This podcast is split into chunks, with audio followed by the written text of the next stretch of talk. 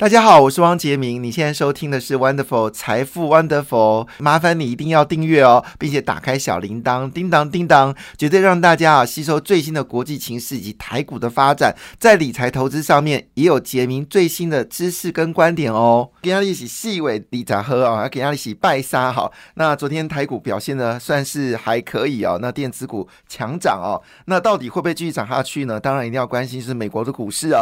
那昨天美国股市呢，恭喜恭喜！发财发财哦！那昨天费半指数呢是上涨了 二点二一 个百分点，耶呼！然后呢，纳斯达克上涨 二点一五 个百分点，标准五百指数上涨 一点六一 个百分点，道琼工业指数呢上涨了 一点四五 个百分点哦。昨天呢，三大法人外资、投信跟自营商、哦、都是站在买超的一个状况哦。但昨天的香港股市呢是重挫了 二点二八 个百分点哦。那上海指数呢是平盘，那么深圳指数跌到 零点五 个百分点。那这个日本跟韩国股市都是上涨。涨幅大约都在呃零点呃涨幅在一个百分点之内哦。那欧洲股市呢，则在平盘附近哦，只是法国股市跌比较多，跌到零点八三个百分点。印度股市连六跌哈、哦，哎，印度发生什么事情哦？那印度股市连六跌，昨天再跌了一点二三个百分点。但国际间对印度股市的看法还是非常正面哦。那俄罗斯股市昨天上涨零点六二个百分点，新加坡跟菲律宾股市上走高的哈、哦。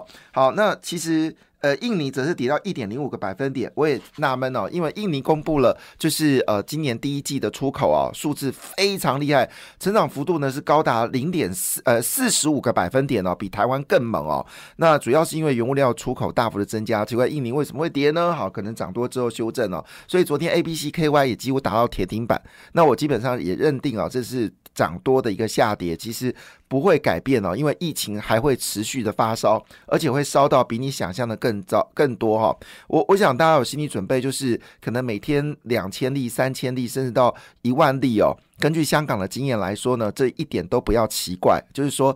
真的要保护自己哦，就是一定要勤勤喷酒精哦。现在一周之内就会把一瓶酒精给喷掉，好，大家一起保护自己。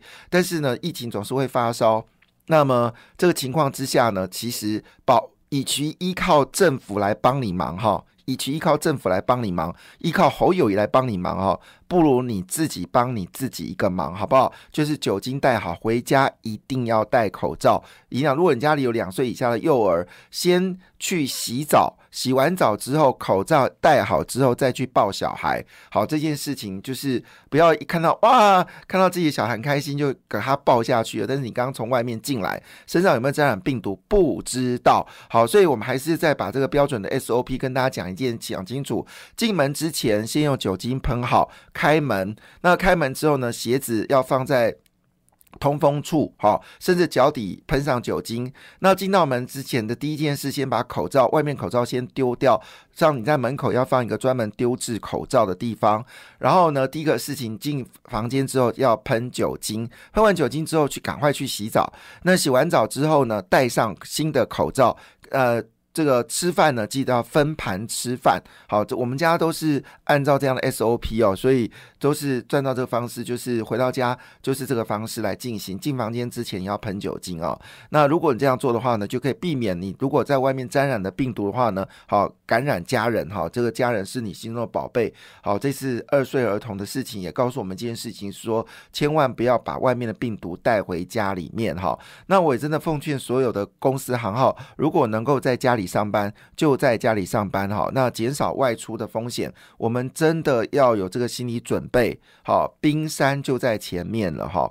那台湾之前之所以能够成功的避开几次大型的所谓的传染，主要原因我们是采用了所谓的嗯呃这个我们说的防疫戒严哈。防疫戒严，我觉得这个字眼用的非常好。防疫戒严就是把我们政府所有把这个周围的所有关起来，就是所有的这个呃航海航空站啊，还有这个海运站全部关关起来，然后关门打狗。所以我们当然就可以呃，那加上呃，这我们是一个岛国，所以换个角度来说，其实防疫上面确实比别的国家要轻松多了哈，因为我们没有什么这个呃跟别人陆路交交往的地方，所以我们以前是用防疫戒严的方式好。得到的这个结果，但是遇到 Omicron 呢，你再怎么戒严也没有办法啊、哦，这个病毒非常的狡诈，所以换个角度来说，那么我认为疫情还是会起来。那这个有关防疫的概念股哦，最近有下跌，其实。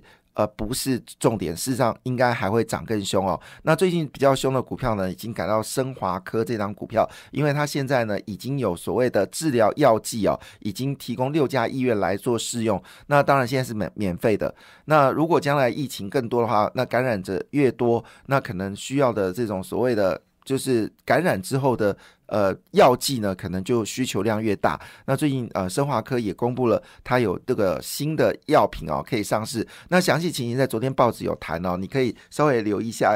那在国际新闻里面呢，几则新闻跟大家做报告。第一件事情就是美国三月份新屋开工率哦优于预期，那美国建商呢认为哦需求会继续的热下去哦。那以目前为止的美国美国民众预期啊，每未来的一年房价呢会涨 百分之七， 未来五年呢、啊、平均成长度呢会是 二点二个百分点，房租的涨幅呢会更加剧烈哦。预估未来租金未来一年呢会巨扬 十一点五个百分点哦，未来五年平均成长幅度会高达 五点二个百分点。那所以这个情况下呢，使得美国的 REITs 哦，就是不动产呃，不动产的那个基金哦，那最近在美国非常火红，因为事实上呢，因为这里面牵扯到几件事，美国升息，所以房贷的利率会走高，房租的金额会增加，加上美国经济增长哦，所以呢，这个 REITs 呢，就当然就水涨船船高了。好，另外一部分呢，就是在荷兰，荷兰呃，这个就是全世界第三大的这个汽车厂商哦 ，Stellantis 的、哦、已经确定哦，在俄国的货车呢，已经决定要停工了。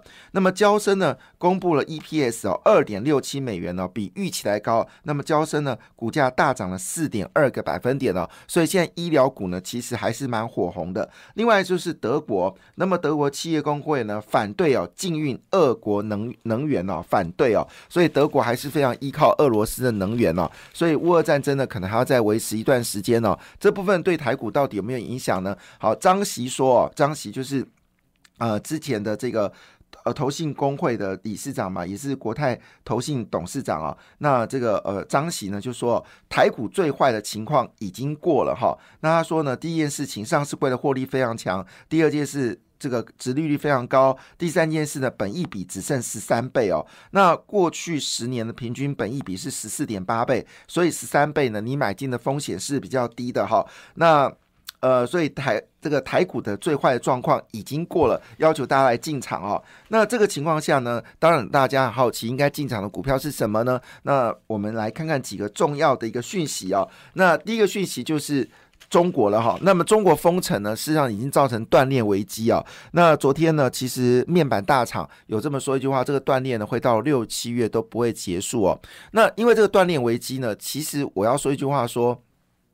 可能影响的比较多是中国的厂商，其实如果台厂在台湾生产的话，就没有断裂危机了。所以我们另外一个角度来看，就是说，其实是台湾的利多啊，就是说中国断裂呢，其实台厂在台湾生产的就应该是非常得利，好，甚至更多的厂商决定要迁移这个它的订单回到台湾来。那台湾呢，基本上呢，可能更多厂商就觉得不行了，中国事实上是一个不可依赖的一个国家，所以呢，很可能会回到台湾来。所以理论上，这对台湾来说是很大的帮助。比如说国产可能就忙到不行了，因为国产是台积电主要的这个混凝呃水泥水泥的供应商嘛。那这个部分当然就不错，钢筋、钢构、好中钢构可能就是大的获利者，因为更多厂商一定会决定回来台湾嘛，因为中国真的不可靠嘛，你不动不呃，要么就停电，要么就给你断链危机，所以这个情况下应该是台湾的利多、哦。那唐山呢，再封控了，所以钢铁生产，唐山是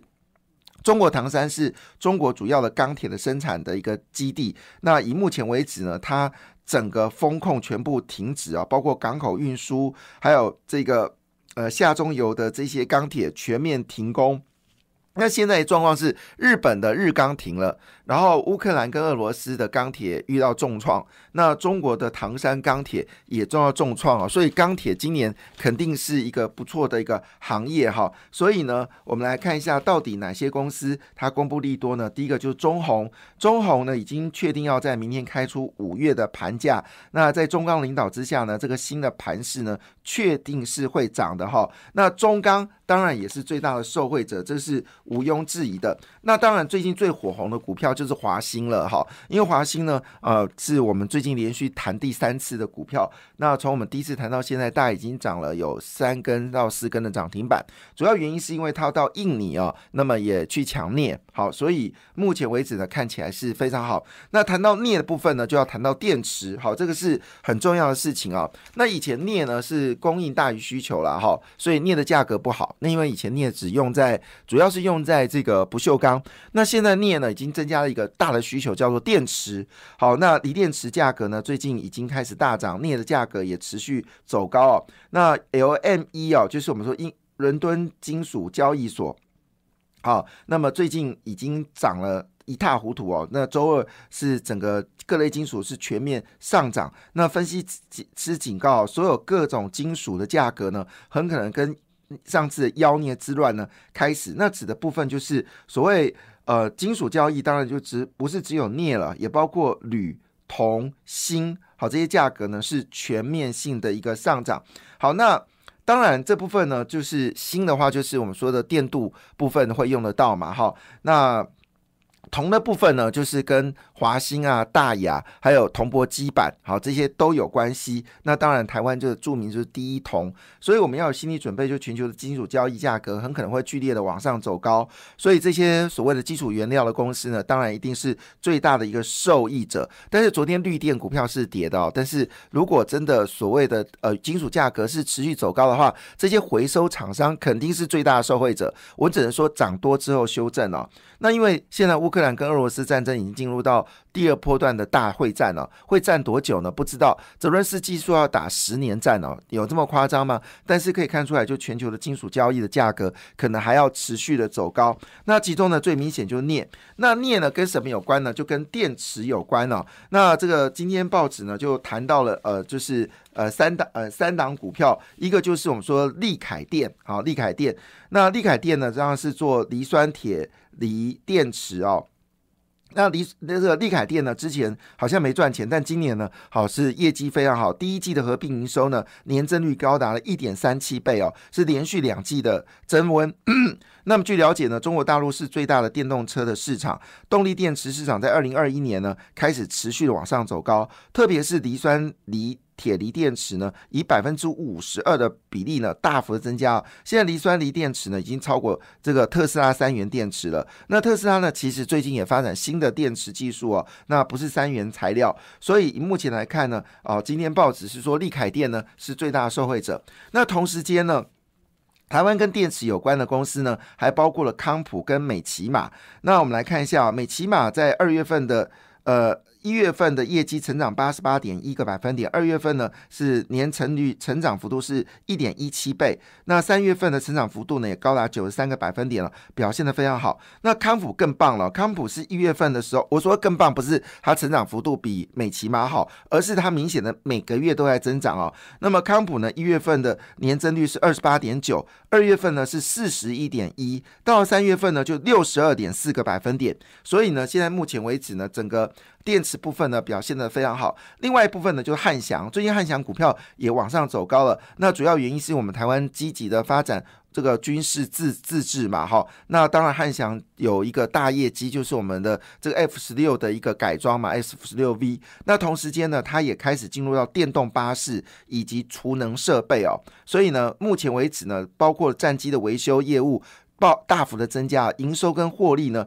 都持续的看好。那据了解呢，它其实也进军到所谓的储电储能系统。那我们知道储能系统有稳定供电的一个状况，所以今天《今日报》呢就把这个汉翔呢也把它列进来了。好，所以这是有关电动车的部分。